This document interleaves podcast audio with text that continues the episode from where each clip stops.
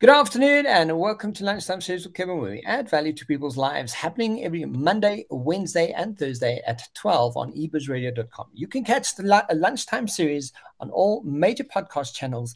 And for our lunchtime marketing segment, proudly brought to you by uh, Hollard Insurance, hashtag big ads for small businesses. As per usual, joining us, our marketing communications expert, Craig Page Lee. How you doing, Craig? Kevin, I'm well, thank you. Yeah, good, man. Good, good to see you. After yeah, I know we're both having crazy weeks and oh. crazy.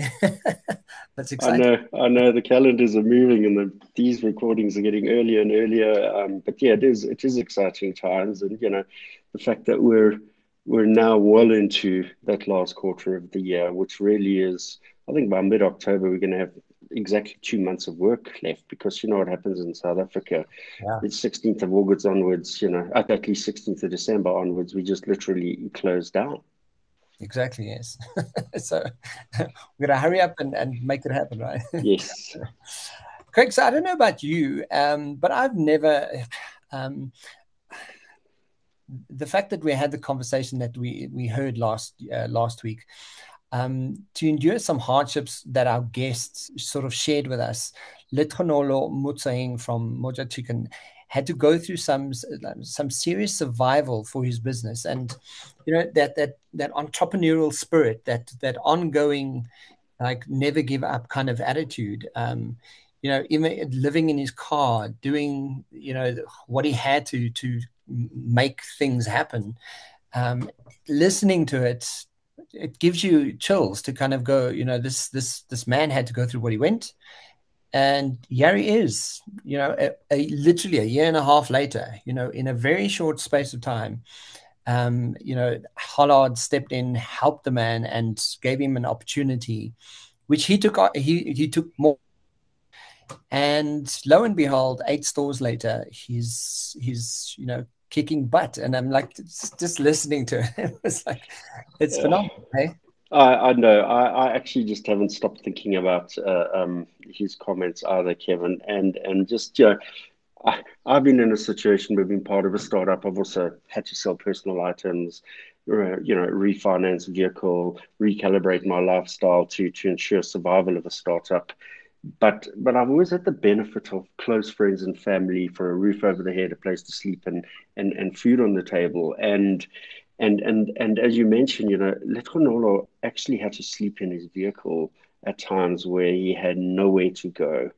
And you know, when a friend took him in, then the last resort he had was the value of the sale of his vehicle to pump into his business. But but really, what impressed me immensely there, Kevin, is is when Letronolo realized he was probably suffering from depression. He was in that, that really negative space, that lazy sleep all day environment. And that really is, is a big a, a, big indicator of depression and, and that's when you know you're on the downward spiral and and it was just incredible to see how he was able to motivate himself out of that space by by getting the call from someone he knew who was aware of this particular opportunity within Hollard, and that he actually gathered his senses. And, and it took him two days, and he literally handed it in the, uh, the, the, the application for consideration just on, on the day just before deadline. And he gathered his senses and he spent an inordinate amount of time just putting clarity down on paper and realizing that this was another opportunity to take him out of the position was. And and you know what was really great is is he he definitely realized he had nothing to lose by doing it. And at the end of the day as you've just mentioned we know that he's had everything to gain by actually being being successful in, in his application of Hollard. So a big up to to Letronolo Motsing of Moja Chicken um, he absolutely deserves the break. He's he's absolutely in capable hands in the guiding and mentoring that that that Hollard Insurance is bringing to the, the 12 recipients of the campaign. And I genuinely believe, and as, as as I'm sure you do, he absolutely has the ability to shoot the lights out and achieve his dreams of opening 100 stores within a five-year period, Kevin. Absolutely. Uh, yeah, and building on some of those comments, Craig, um, what are the key takeaways uh, points from last week's conversation that, that you can share with listeners?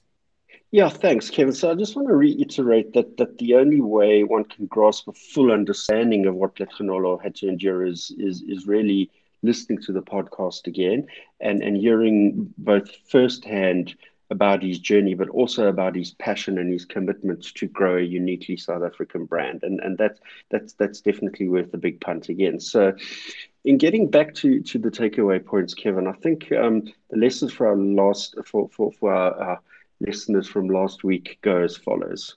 Point one.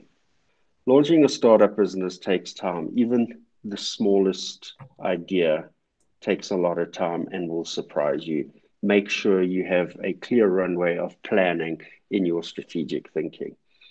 Point two, have a clear idea about what your business wants to be, what it offers, and what it stands for. So again, here here's a really great thing. So as much as Letsgonolo had to endure all of these hardships, he clearly understood and knew that he wanted a chicken-based fast food business, and that he wanted it to be firstly national, and then secondly expand across the continent. So, so he had a clear vision of, of intent and what he wanted to do with this brand. Point three is be very clear of how to position your business. It was great listening to him how, how he went on about wanting to outsmart Nando's and KFC by having these, and even Chicken Licken by having these bigger, plumper uh, juicier chickens um, on, on his menu. And I think he mentioned something around the fact of about a 1.6 kilogram chicken stand under correction. But, but he very quickly realized that having the best and biggest spatchcock chicken on the menu would be a very costly exercise. And in a very short period of time, he'd be out of business, not having eaten himself out of business, but his customers eaten him out of business. So he then accepted parity in terms of the core offering, um, and then quickly realized that he can differentiate on taste and on experience. And he therefore was able to develop a bespoke and, and, and highly desirable range of sauces for his grilled chicken. These are available um, for, for general consumption and purchase, I should say. And, and he also developed a really detailed plan on how to deliver the best quality experience at, at the, the eight stores he had in place at that point. Point number four, develop a clear and simple name and branding identity. And this again is, is, is yeah, where I really take my hat off to Letsgonolo. He he knew what he wanted to call his business. He came up with the name Moja, which means the same thing in many different languages and easily adaptable and transferable in vernacular. And that's a good starting point for any brand. A single minded reference, a single minded understanding of the power of what the brand means, and in this instance, meaning nice, lucky, enjoyable, etc. Once you have the name and identity, ensure rootless consistency of application across all touch points. And he did that. He built a brand guideline. Before he even launched his brand, he was putting all of these aspects in play, Kevin, and, and, and getting ready to take it to market. Point five, there will be a moment in time when outsiders, investors, funders, supply chain partners want a piece of the business. Choose carefully and never give away more than you have to, irrespective of how desperate you may be. And he did reference again there that where there's some investors that wanted to come in and they wanted too big a share of his business, and he just knew that he was going to do all the work and walk away with nothing. Point six, do an in depth industry analysis, know the market, review the opportunity. And this is where he very got he quickly got to, to realize that South Africans consume the third most chickens in the world. Yeah, yeah. a fact that that surprised both you and I. Um, he also applied a comprehensive SWOT analysis and developed his 5P analysis of price, place, product, promotion, and people. And once he had that in place, he just knew that he was going down the right path. What he needed then was just to get the you know, initial liftoff. Point seven, introduce technology to help streamline and run the business. So, great thing here is that he was able to develop this technology that could actually allow him to view into each of the environments that that were operating. You could have a look at it from quality control, how the food was being prepared, what what was happening in the back kitchen, stock loss management, um, and the opportunity exists to develop it into an ordering platform, cashless payments, and and and again to integrate a, a rewards and loyalty platform in it. And and the key thing here, Kevin, is that brands that develop ecosystems, that digital connectivity across all the touch points, tend to grow faster than the average brand. So definitely he's heading off in the right direction. And and my final point here, Kevin, is if you believe in it, get advice early in the thinking and setup stage. That way there will be a hell of a lot less to change if things go wrong or if you've overlooked something critical in in in the success of your business. And yeah, that's the the, the eight points of uh, last week's conversation. Yeah, Craig, uh, you know, guys, if you want to go and check it out, go and check it out on ebizradio.com. You can also check it on the uh, all major podcast channels. Uh, fantastic conversation and uh, such an inspiring story on someone taking action to their life. I, I, absolutely loved it. Craig, so last week you mentioned something about looking at the latest brand rankings. Uh, please share with the listeners what we are in for today.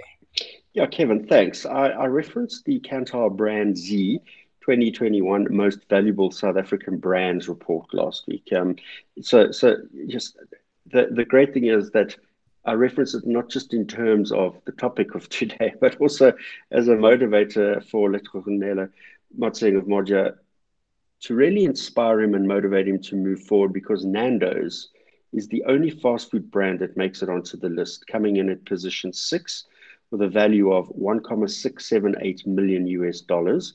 Yes, down 16% on last year's value of 1.997 million and dropping one position from last year's ranking at number five. And obviously, we understand all, all of the factors behind that COVID and, and the challenges that come with that. Um, but really, I, it, it, it was inspiration for me going through the ranking, but inspiration for me to give him this this this pointer is the fact that he can eventually see his brand out there. So yeah, I I, I can just sit here and, and I'm sure you can envisaging Letronolo with all his passion, enthusiasm, commitment, his dead set determination, making it onto the top rankings in, in, in the next few years. And uh, yeah, he could be the, the real game changer or competitor to, to Nando's.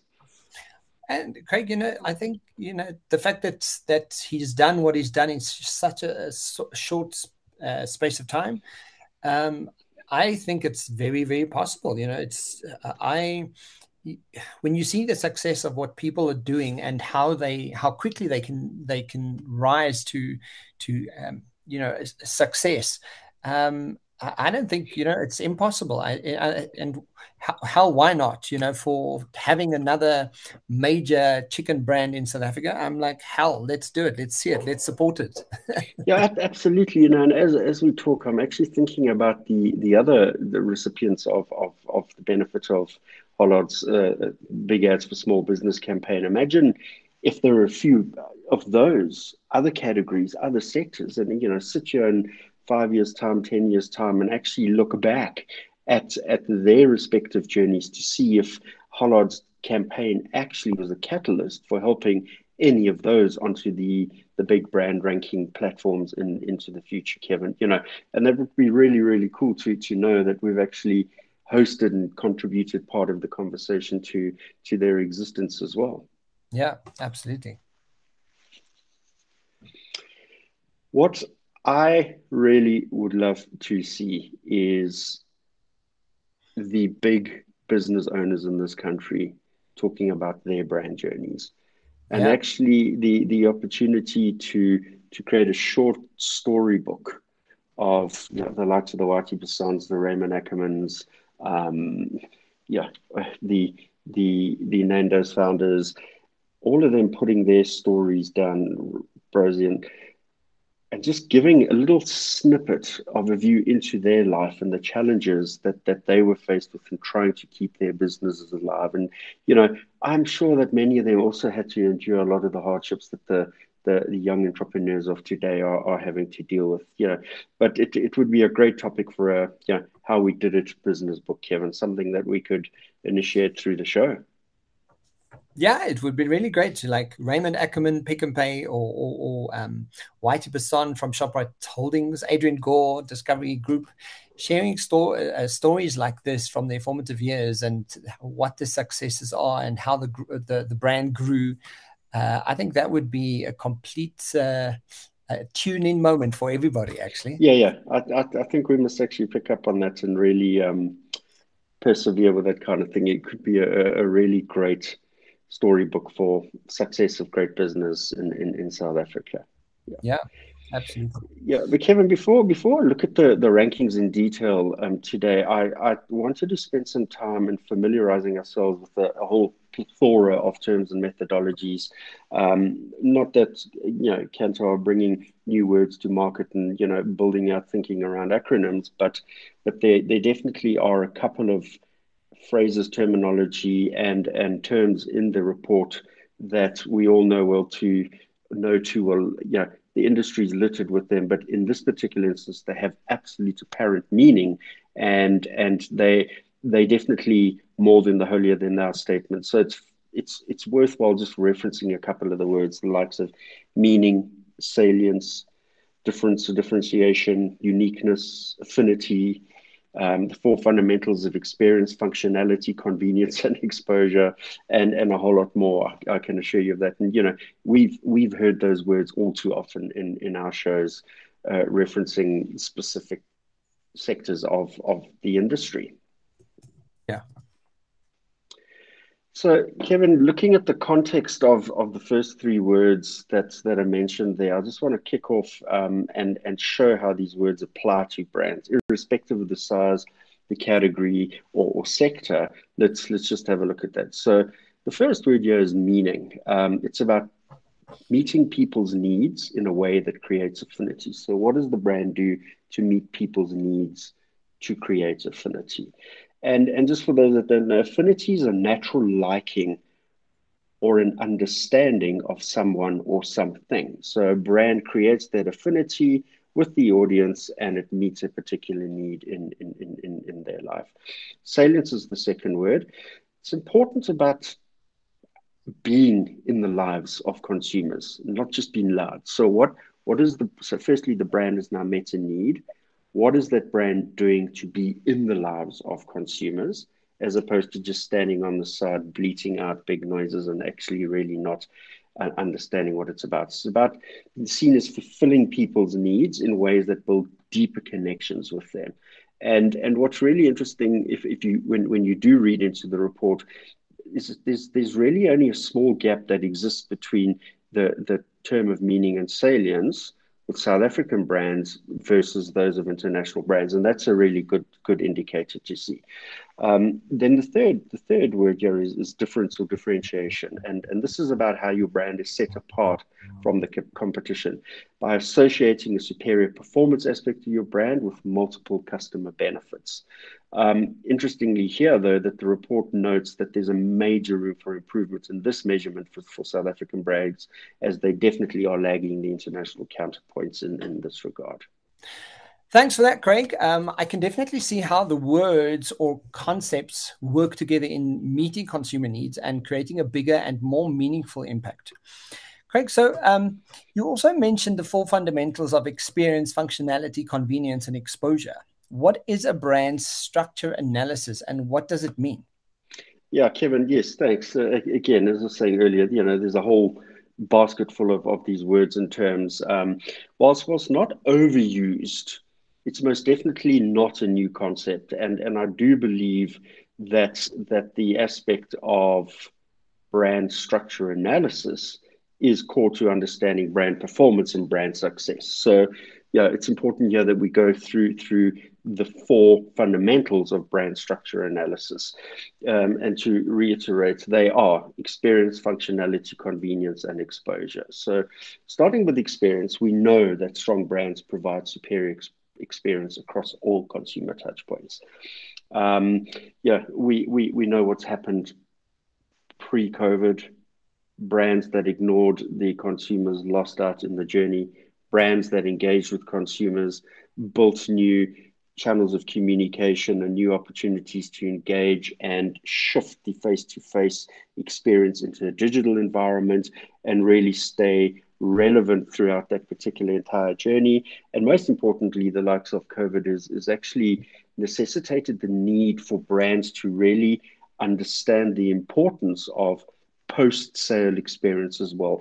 When customers cannot come into stores and customers cannot walk into a telco provider to get help setting up their devices or, or technology enablement, you know, the, the virtual uh, um, brains trust that's able to manage and and you know help set you up remotely incredibly important in, in, in that regard so ensuring the transition from the online to the offline and now as we go back to a people first world again you know how do you not lose the online greatness but bring some of the offline uh, uh, experience improvements back to play yeah. and then you know it's also about understanding the the balance between and I know we spoke about this in the, the automotive piece, the balance between what do you relegate to technology like chatbots, and then how much do you leave to the front end consumer uh, facing staff as well?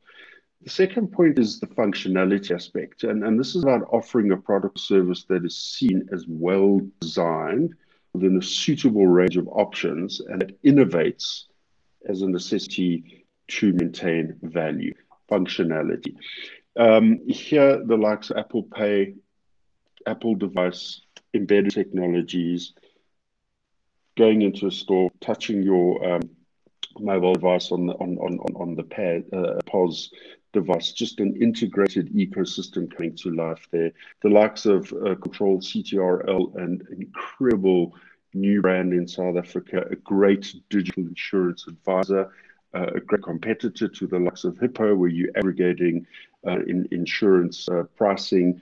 These guys are, are really ahead of the game, but again, they've developed an ecosystem that, that is incredibly important because that ecosystem delivers against the functionality needs of consumers. Next is consumer.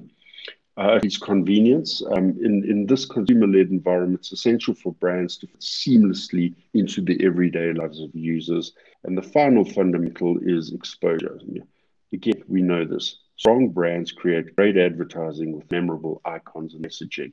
And, you know, the likes of Nike Swoosh and the Just Do It statement. And interestingly, again, here is Nike never once selling a pair of shoes, but selling to the performance and achievement of, of, of sportsmen around the world.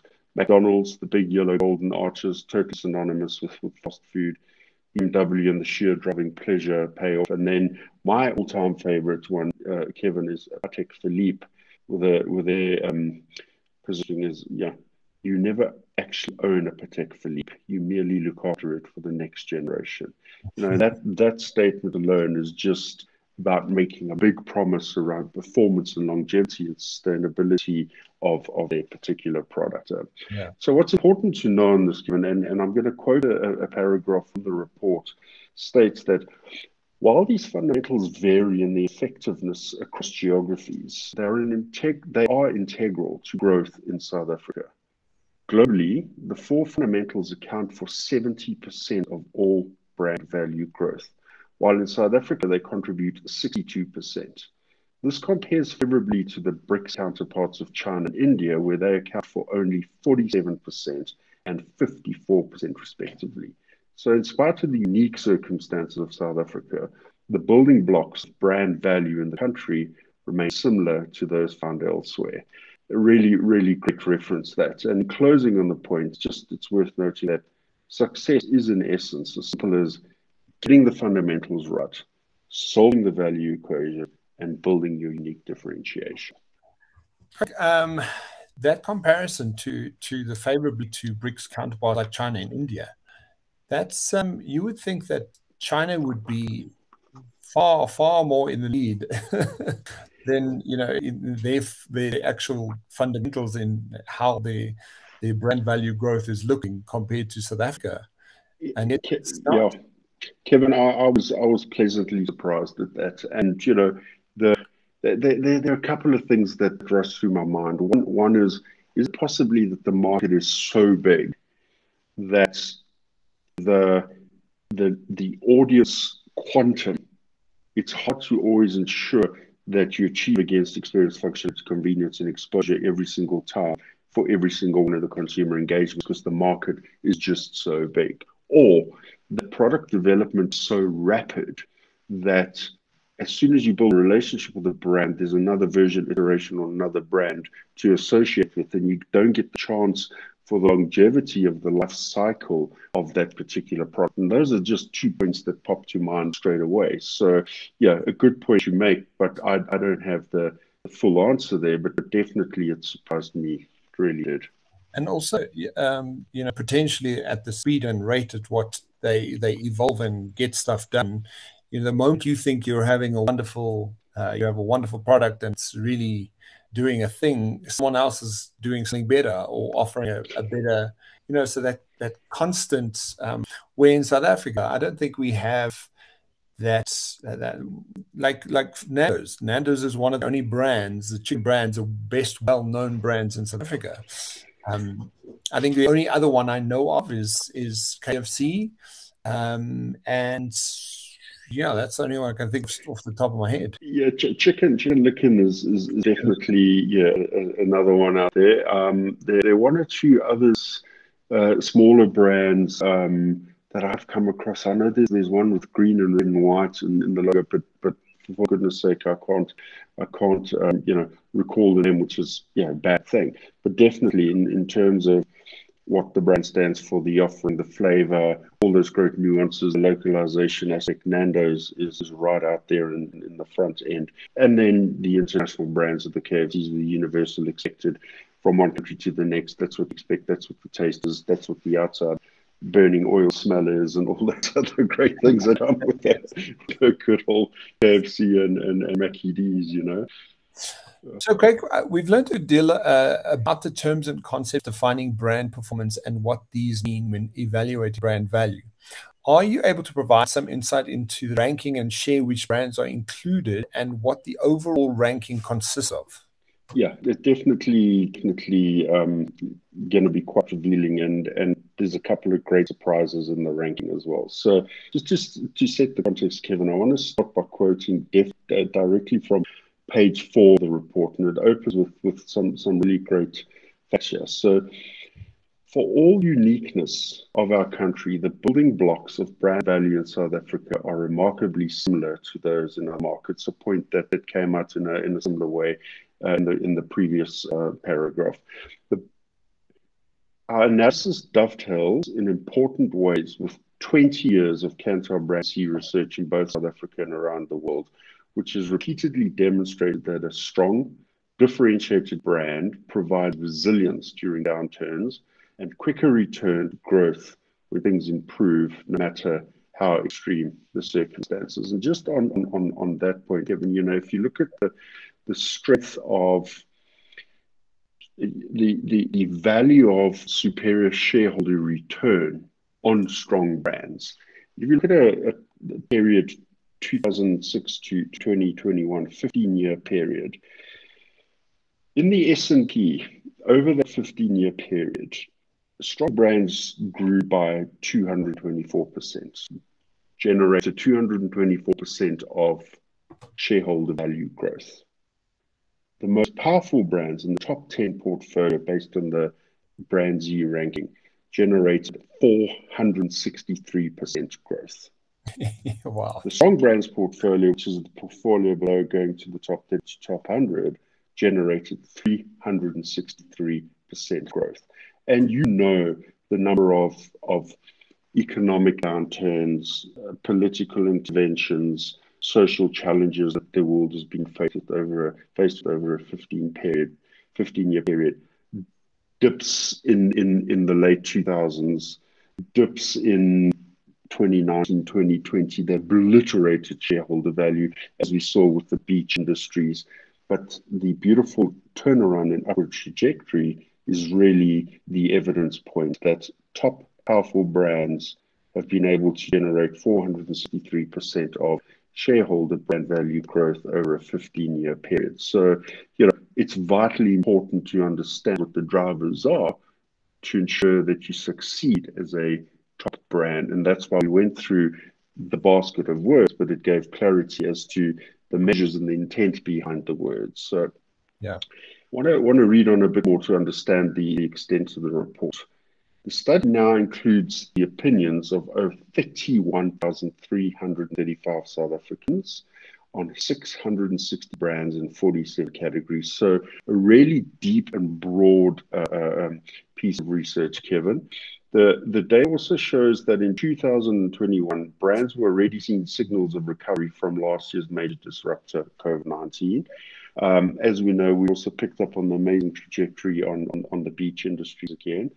Value of the rankings, and this surprised me, the value of the rankings only declined by 3% over the two year period, which in South African uh, uh, um, context relates to $28.8 billion, which that in itself is quite huge. Um, but interestingly, again, several brands made huge gains in value, Kevin. The report also marks the introduction of that new framework, which looks at levers that create brand value. Um, and in the past year, the Kantar BrandZ undertook a rigorous research study that identified what those are, those being, again, to reiterate, experience, exposure, functionality, and convenience. And as we mentioned earlier, those four count for 70% of global growth, growth in brand value, with South Africa coming in at 62%. Yeah, Craig. When you when you look at numbers like this, uh, it's it's, it's uh, they they they really they, it's incomprehensible of like the, the amounts like twenty eight point eight billion um, in, in decline. Right? Dollars, like, not rands, right? Yeah, yeah. It's insane. It's an insane, insane amount of money that, that we're talking about here. And it, it all does point to the fact that, you know, apart from the political challenges, the economic situation, where we are on the continent as a geography, overcoming all of those issues and challenges, the South African economy is by all means a fairly robust and important economy to the world, very much so to the African continent. But yeah. that we really, we really have a lot of value driving in the economy, and, and that's that's something to be proud of as, as a South African business. I really also don't think a lot of people are aware of it. You know, I don't think that's that's often spoken about, and the the the the, the fact that we bring attention to the fact that we're, you know, as much as uh, we have to deal with what we have to deal with, uh, we're still thriving. We're still making it happen.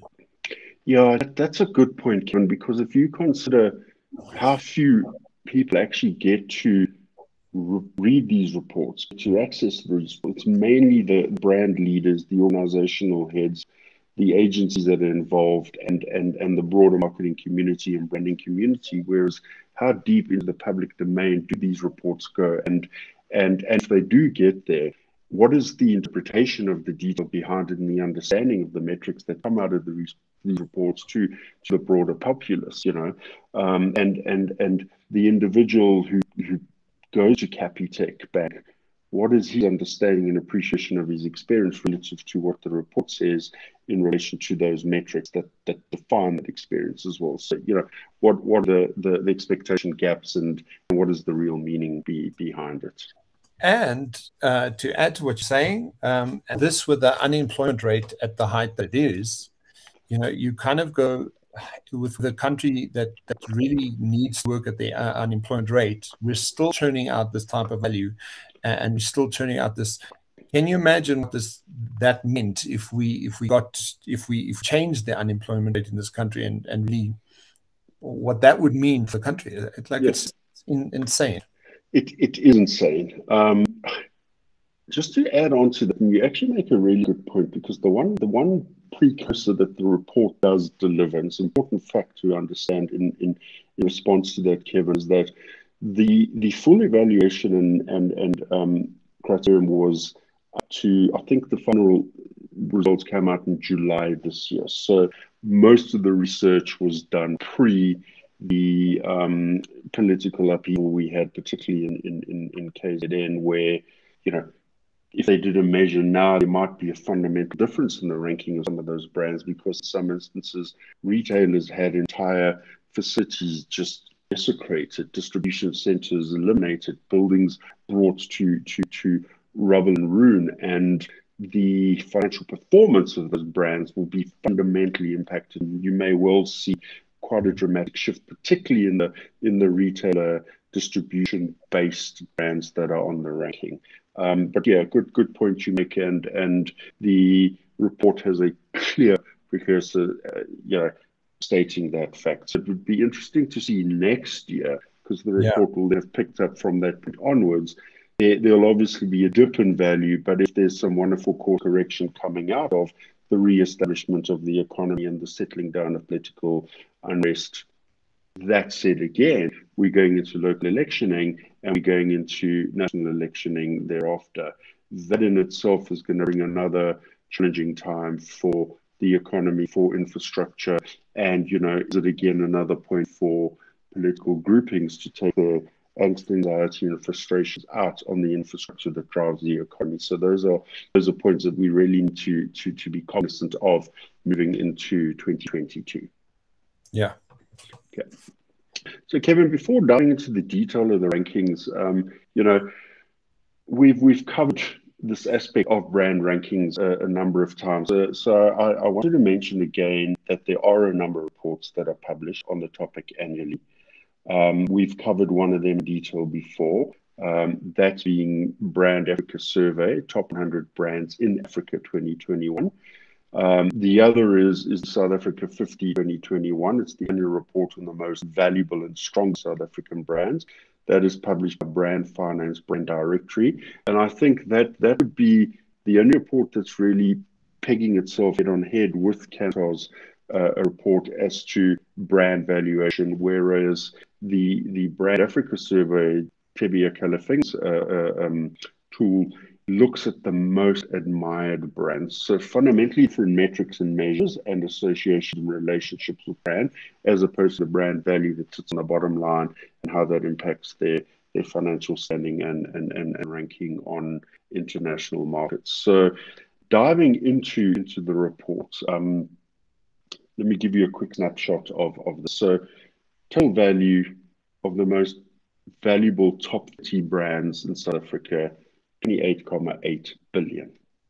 Change over the last year, minus 3%, which I believe is, really well contained considering the impact of COVID on South Africa, particularly in light of the fact that we weren't necessarily an e commerce first based uh, uh, um, economy, and it would have taken a lot longer for those uh, um, developments and ecosystems to get to play, and I would have expected a much bigger drop. So, the 10 most valuable South African brands, Kevin, they account for 65% of the total value of the 28.8 billion, that being 18.7 billion US dollars. Position number one, First National Bank. I don't know if, if you would have considered that. They came in with uh, 2.699 billion or a million US dollars. Position number two, Vodacom. They came in with 2.572 million dollars. Position number three, and this this was quite an interesting one for me, considering the hard lockdown we had, plus the the, the really stringent controls of alcohol consumed, purchased and consumed during lockdown. Castle came in at position number three at oh, wow. two, yeah, 2.529 million. Uh, position number four, another bank, uh, Standard Bank, coming in at 2.35 million. Uh, position number five, the tussle for the sector telecom provider, MTN, coming in at 1.979 million US dollars. And as we referenced earlier, position number six, beloved chicken brand Nando's, coming at 1.9 678 million. Position number seven, a rapid riser, Discovery, coming in at 1.382. We all understand why Discovery would, would come in and, and really chart its way through the ranks. Took a good stance on how to approach COVID, develop great technology infrastructures, digitization of processes, participated in the registration of, of the COVID vaccine proposition, really just leaning in and um, doing what it could. Position number eight, I, I would have expected this to be a top 10 considering the amount of television and, and multi-screen viewership during COVID was DSTV coming in at, at 1.252 million.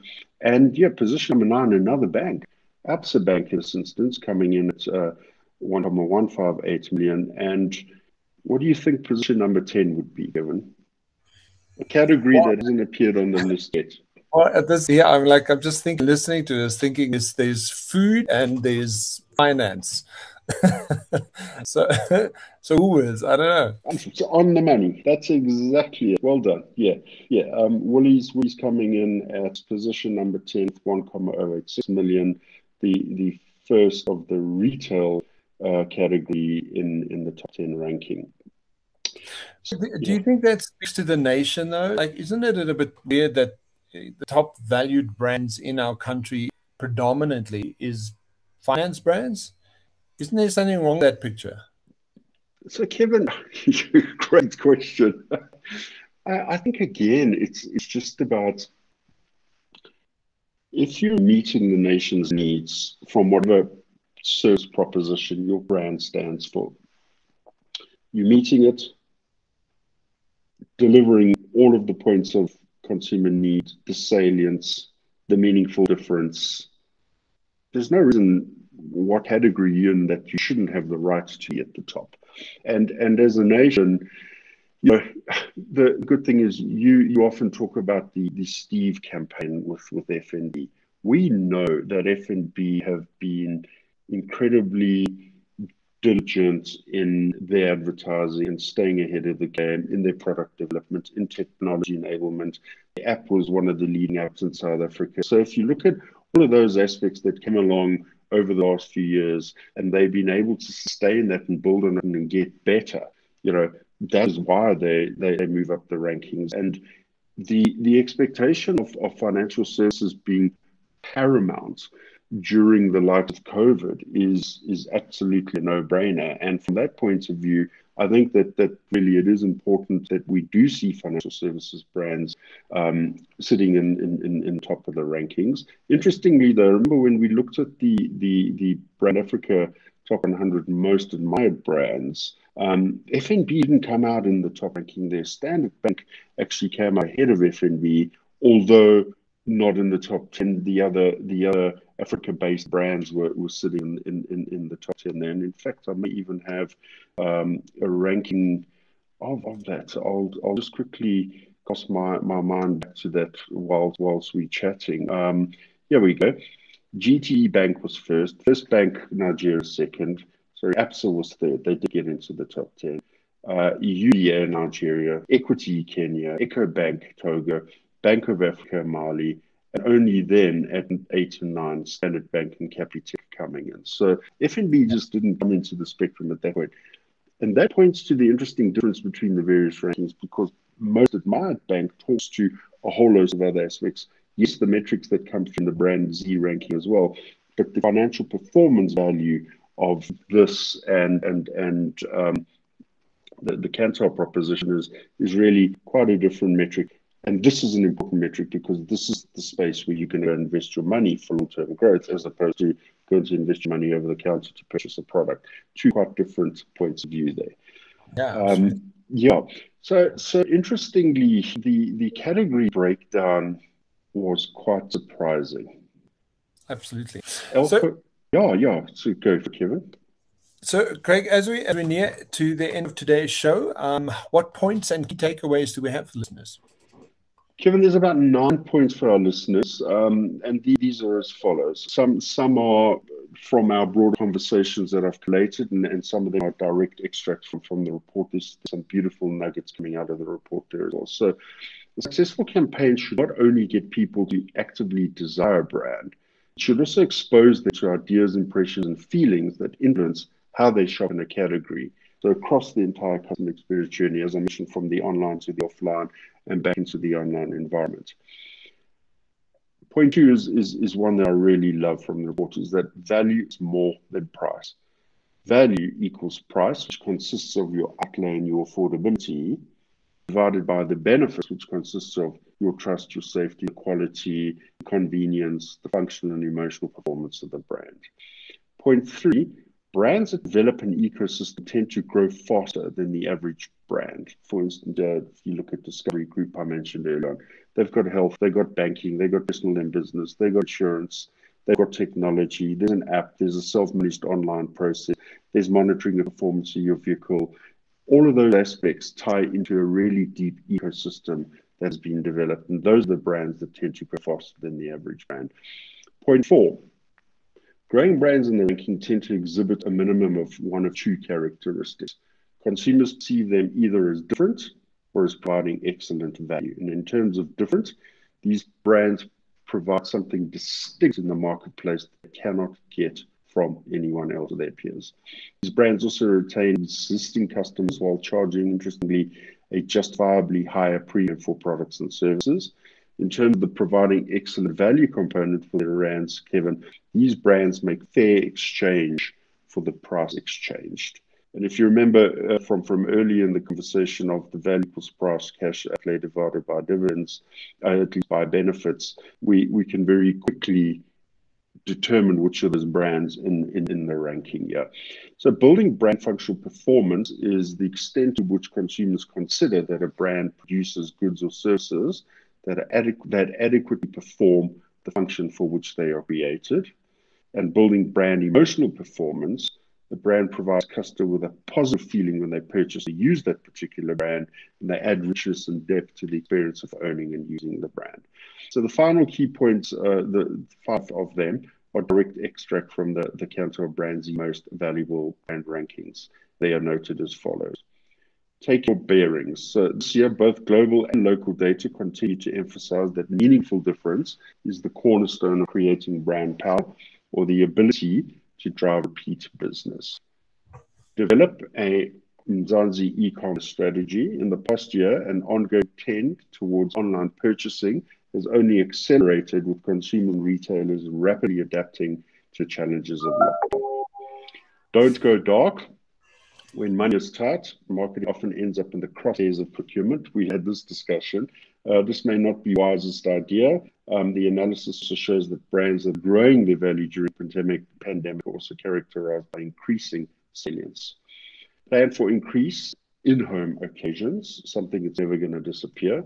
South Africans are spending more time at home, both for safety as well as financial reasons. And as a result, they're more online, investing in personal growth and changing how they eat. The final point here is set an example with sustainable practices. Again, a point we've covered in various different guises and conversations. The pandemic has put no pause on South Africa's desire to live in a more sustainable world. Today, they want brands to help them consume in a socially and environmentally responsible way. They also feel that sustainable living should not be an expensive pursuit, but an affordable option. And the final statement here is brands should look for ways to profit with purpose, creating products and services that don't merely fill functional needs, but to do so in a way that preserves the planet and future generations. Fantastic, Greg. Yeah, I enjoy the don't go dark. yes. we tend to kind of go, oh, you know, don't spend money on marketing, but yet it's so important. Absolutely.